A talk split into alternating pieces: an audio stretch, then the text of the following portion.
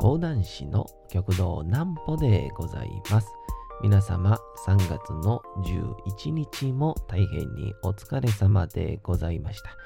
お休みの準備をされる方、もう寝るよという方、そんな方々の寝るおともに寝落ちをしていただこうという講談師、極道南歩の南歩ちゃんのおやすみラジオ。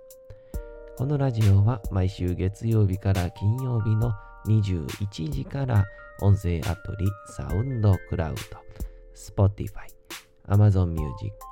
Podcast にて配信をされております。そして皆様からのお便りもお待ちしております。お便りは極道南歩公式ホームページのおやすみラジオ特設ページから送ることができます。内容は何でも結構です。ねえねえ聞いてよなんぽちゃんから始まる皆様の日々の出来事や思っていることなどを送ってください。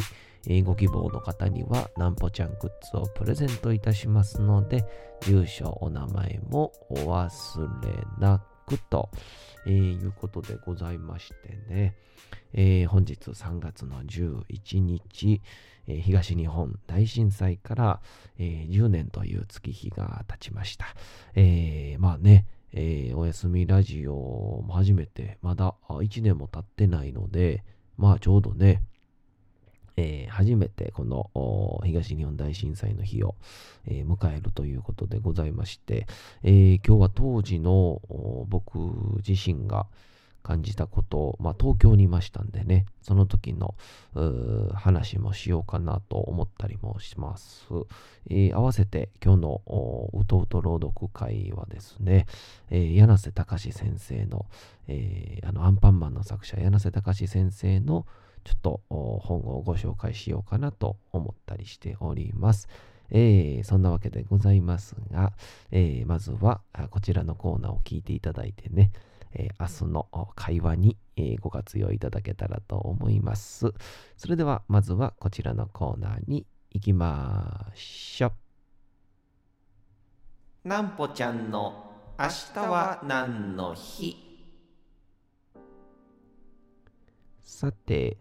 えー明日ですね、3月の12日の金曜日でございます。えー明日がですね、モスの日、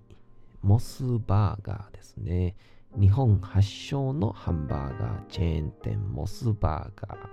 ーの第1号が1972年3月の12日に、えー実験的ながらオープンしたことにちなんで同店を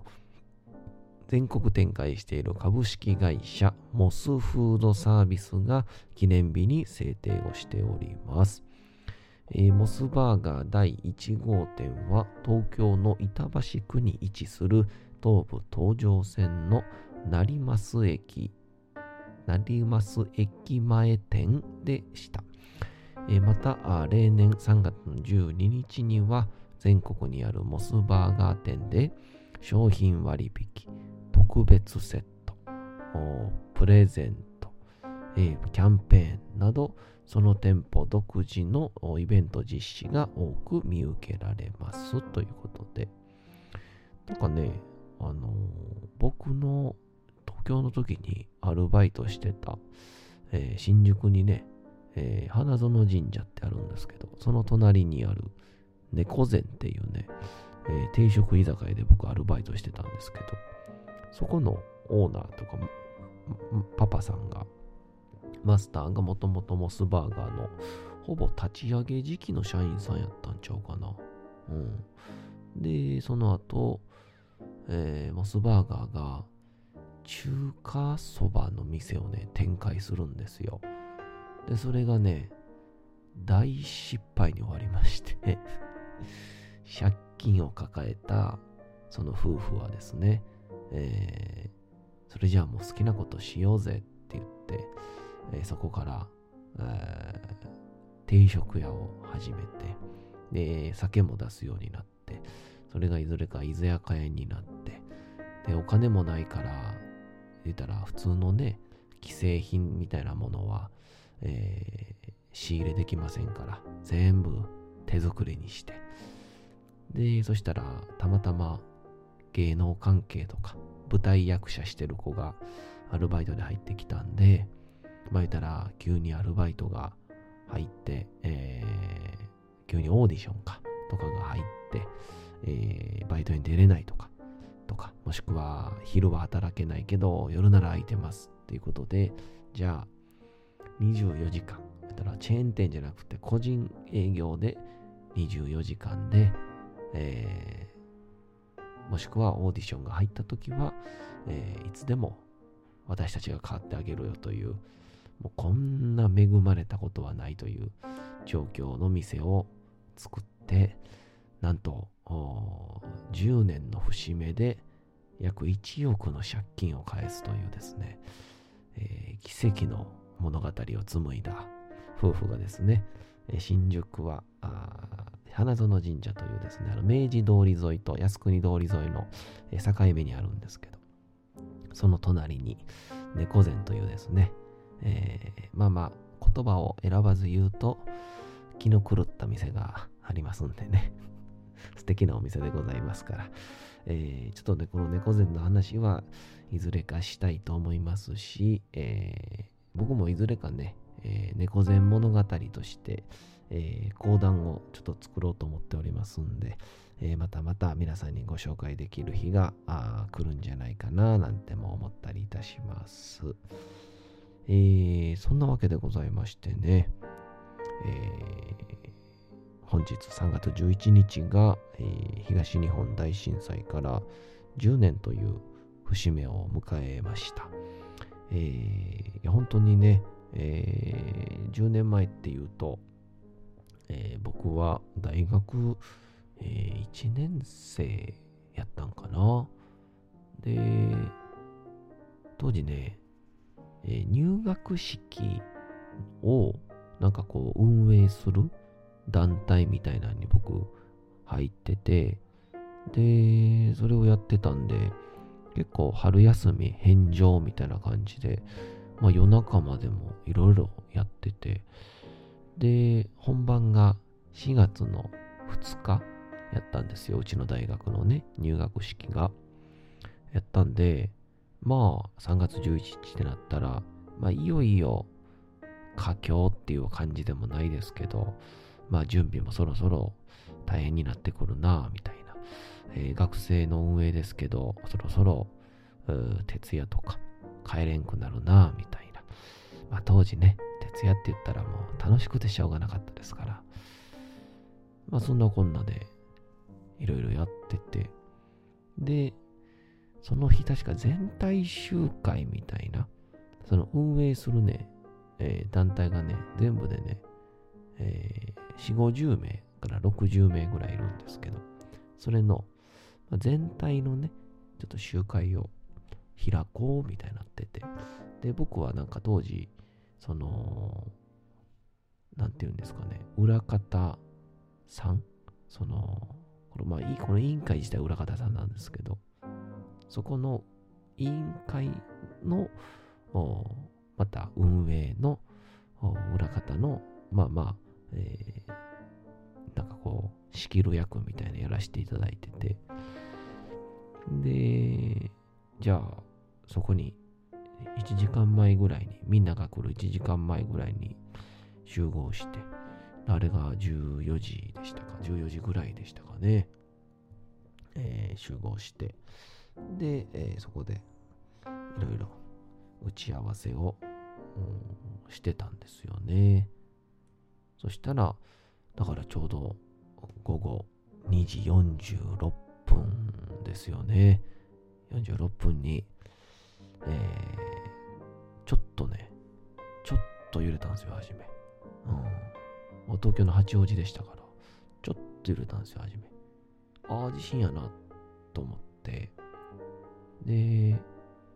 まあまあ、今までもね、地震の経験ってのはあったんで、まあ小さな地震ですけど、僕兵庫県出身なんで、阪神・淡路大震災の時には生まれてるんですけど、言っても、そんなに、記憶はないような状況なんで、まあ、実際体験してるのは、ちっちゃな地震ぐらいだったんで、っていうので収まるんかなと思ったら、全然収まらなくってですね、どんどんどんどん揺れて、えー、で、全然これ止まらへんな、と。言ったら、初めてですかね、恐怖を覚える揺れっていうを感じたのは。っていうので、すぐに建物から出ましょうって言って、まあ、一瞬揺れが収まったタイミングで外に出て、そしたら2度目の揺れが来たのかな、確か。あのー、うちの大学、山やったんでね、地盤がそんなに、まあ、あいい意味で、いい意味でこう、緩いというか、あこの、揺れに合わせて、地面が動くことで、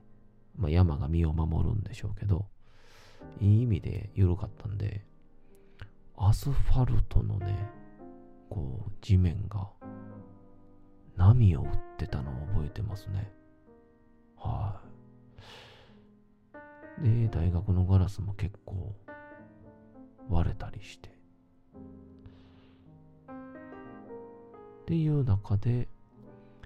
とりあえず全員集まりましょうって言って安全な場所に集まってで今日は帰れるメンバーは帰りましょうって言って僕とか、えー、まあまあ近所にまああの僕の八王子の大学やったんでほぼみんな下宿なんでね、えー、それぞれの場所に、えー、チャリンコや原付きでわーって帰っていってその後ですねまた連絡が入ってきて、あの、通学生が帰れないっていう状況がね、起きましてね、えー、どういうことや？ってなったのが、その JR が全部止まって持ってて、うん、ね、で、うちの大学には大きな剣道場とか、まあ、大きなその、なんて言うんでしょう、併設してる施設がいっぱいあったんで、そこをもう全部開放して、えーえー、すぐに通学生並びに下宿先にもギリギリ帰れない子たちは全員そこで泊まるっていう。いや、ほんま何百人単位やったんちゃいますかね。春休みでしたけど。で、みんなそこで休んでっていう状況があって、ああ、これはちょっと思っている以上のことやぞっていう。で、当時、すぐに僕テレビ見れなかったんですよね、なんか。不思議な感じで。テレビを全然見てなくて。なんで、ちょっとある意味、そういう状況がね、あんまりつかめてなかったんですよ。これ大変やな、みたいな。で、一番それを実感した瞬間は、えー、東日本国際大学っていう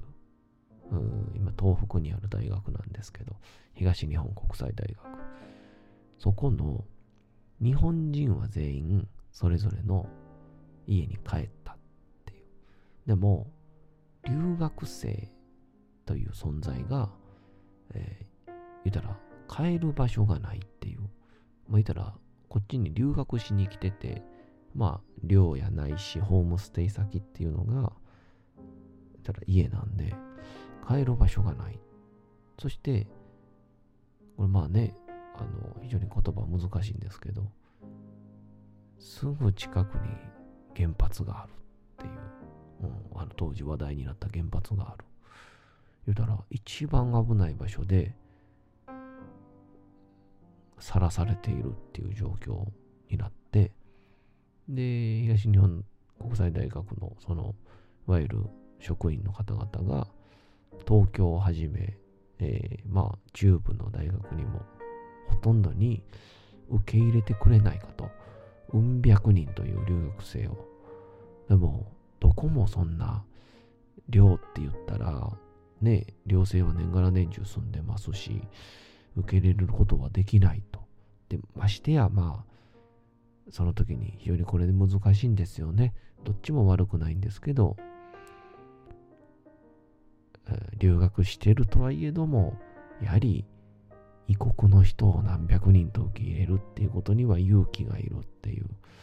そういう状況でほとんどの大学が断りを入れる中、うちの大学が、あの、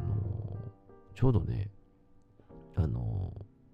なんですよ。基本1年間しか入らないっていううちのね、寮なんですよ。男子寮が。女性の寮も。だから、冬休みはもちろん一時期スクーリングで使うんで空いてるのはもちろんなんですけど、えー、春休みっていうのは完全に次の寮生が入ってくるっていう状況なんで、えー、全員、えー、寮にいないと。で、僕はじめ、えー、数人のメンバーが次のメンバーをお世話する残寮生っていうね、残る寮生とかいて、残寮生として準備をしている状況だったんで、空いてるってことになって、急遽、えー、200から300の、えー、東日本国際大学の方たちを受け入れますってことになって、もう、僕たちはこうね、その後、日本人の寮生たちを初めて迎え入れるはずが、初めて迎え入れた寮生が、ほぼ日本語伝われへん東南アジアの方々っていうね、えー、がわーって入ってきて、で、確かバスで何時間だったかな、もう、道路がちゃんと走らないんで、約2日間か3日間ぐらいほぼ缶詰状態で来た留学生たちが入ってきて、うん、でもうちの職員はじめうちの我々残業生もとにかくここは安全な場所ですからっていうことで、えー、とにかくそこから1週間から2週間、えー、すぐに、えー、皆その方々と暮らしてで、えー、少しずつみんなが状況が整ったということで帰る人が出たりとか、えー、僕は戻るよとかギリギリ、えー、家族の親戚の家が見つかったとかっていうので、こうちょっとずつみんなが寮を、えー、出ていって、で、その後さ、後の後ね、えー、収まってからの半年ぐらい経って、こう分かったことなんですけど、やっぱ当時、あの状況下で、えー、国に帰った留学生っていうのは、こんな危ない国にもう戻ることはできないっていう状況になって、わゆる留学生が日本に戻ってこないっていう、まあちょっとね、今と状況が似てるのかもしれませんけど、でもその中で、その東日本国際大学の留学生は、まあありがたいことに、えー、僕らと一緒に生活した日々のことで、えー、また僕は日本に戻ってきたいと思ったっていうので、約90%から95%の留学生が、え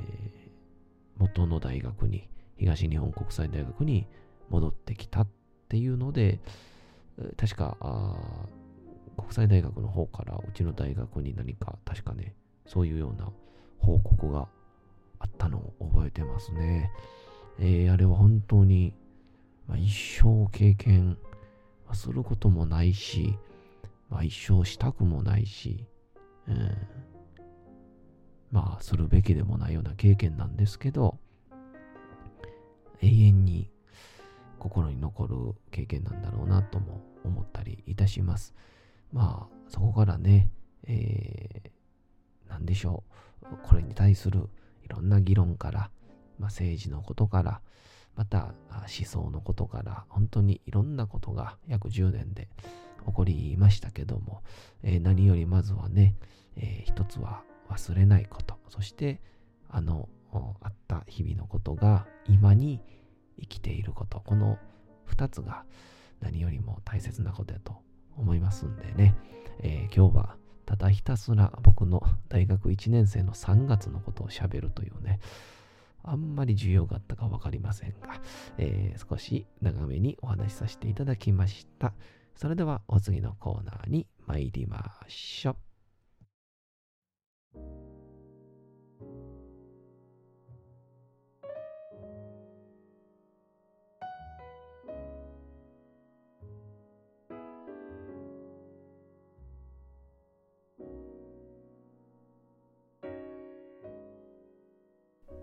さて時刻はうとうと朗読会の時間となりました。皆様小さい頃眠れなかった時にお父さんお母さんおじいちゃん、おばあちゃん、お世話になっている方に本を読んでもらった思いではないでしょうか？なかなか眠れないという方のお力に寝落ちをしていただければと、毎日美しい日本語の響きで綴られた様々な物語、小説、詩をお届けしております。さて、え本日はですね、えー、3.11ということもありまして、えー、あの、東日本大震災後に、え、あの、アンパンマンの作者で有名な、まあ、もうお亡くなりになられましたが、柳瀬隆先生がですね、書かれた、絶望の隣は希望ですという書籍の中からですね、えあるワンシーンを抜粋して読ませていただこうかと思います。えー、非常に素敵な内容になっておりますんでね、えー、お聞きいただけたらと思います。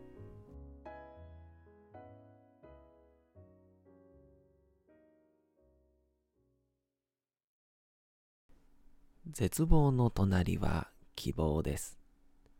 柳瀬隆朝の来ない夜はない。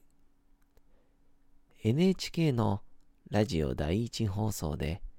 平日の午後に放送されているつながるラジオに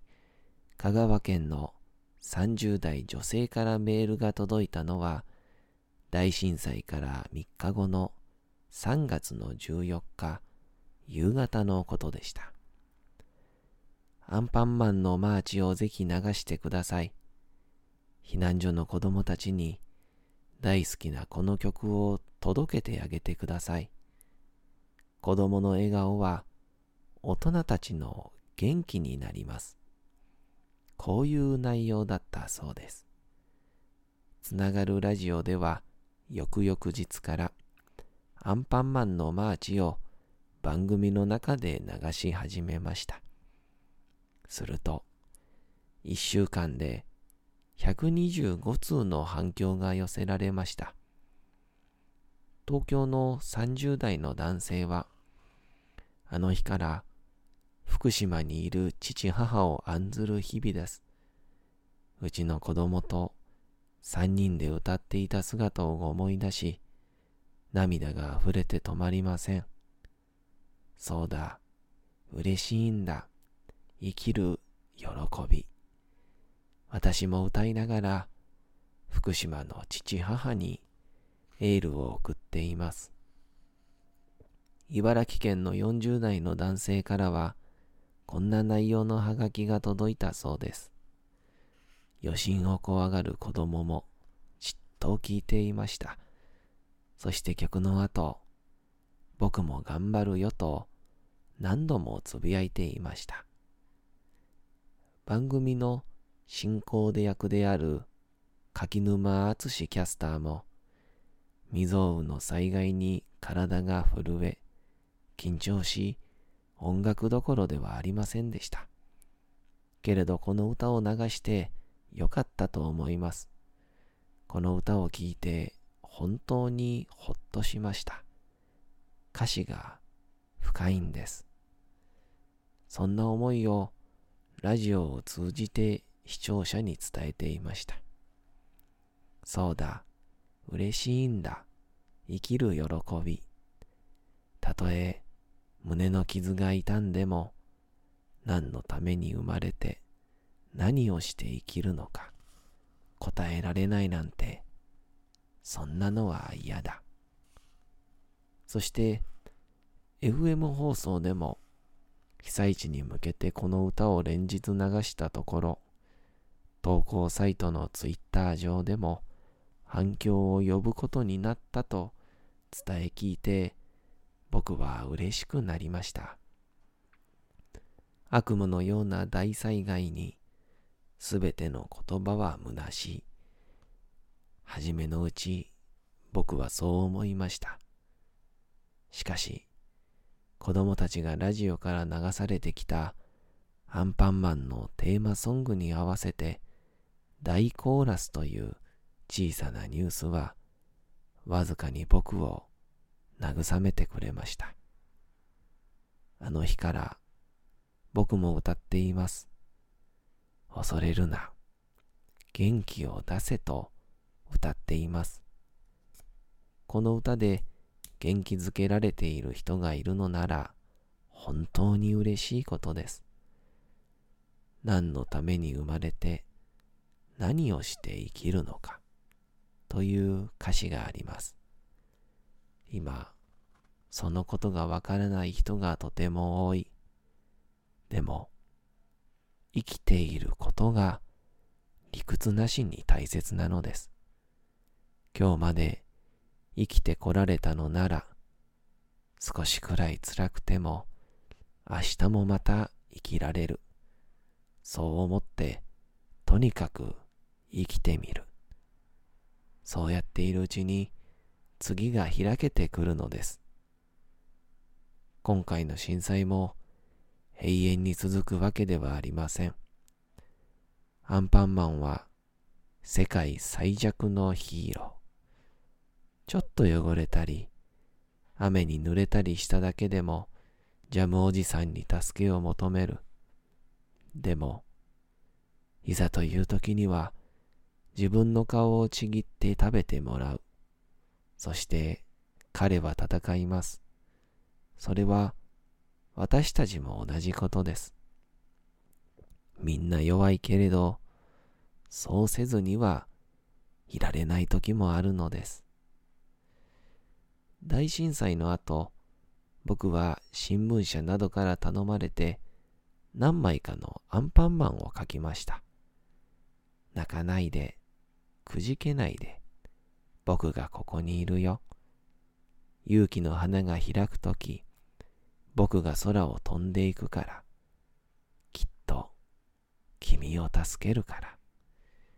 こんなメッセージを添えたイラストのアンパンマンはいつものニコニコ顔ではありません。げんこつを握りしめ、完全と戦う姿勢です。アンパンマンは自信と戦うことはできないけど、自分自身の中にある弱い心をやっつけてしまいなさい。そんなアンパンマンからのメッセージを込めました。悲しみに負けそうな時、握り拳を作りなさい。げんこつで涙を拭きなさい。やっつけなさい。弱い心を。夕日に向かって叫びなさい。お前も一人、僕も一人。そんなに赤く燃えていても、僕と同じ仲間だと。悲しい時、絶望しそうになった時、握り拳を作ってみてください。その握り拳で涙を拭くのです。手のひらで拭いては弱い心を追い出すことはできません。両方の拳で涙を拭くのです。そうすれば、もう一度生きてみようと立ち直ろうとする自分が涙の中から生まれてくるのです。人の本当の価値が問われるのは苦境の淵に立った時だろうと僕はそう思っています。困難にたじろぐ時、何もかもがうまくいかない時、どう振る舞うか、そこが問題なんです。人間は落ち目になると、不思議と悪い方へ悪い方へと考えがいってしまうものです。40代の頃の僕がそうでした。どうして自分は認められないのかと、時には心がいじけてしまいました。一つの失敗を、十の失敗をしたかのように捉える自分がいました。しかし、肝心なのは、心動ずることなく、明日を信じる勇気をいかに持つかだと思います。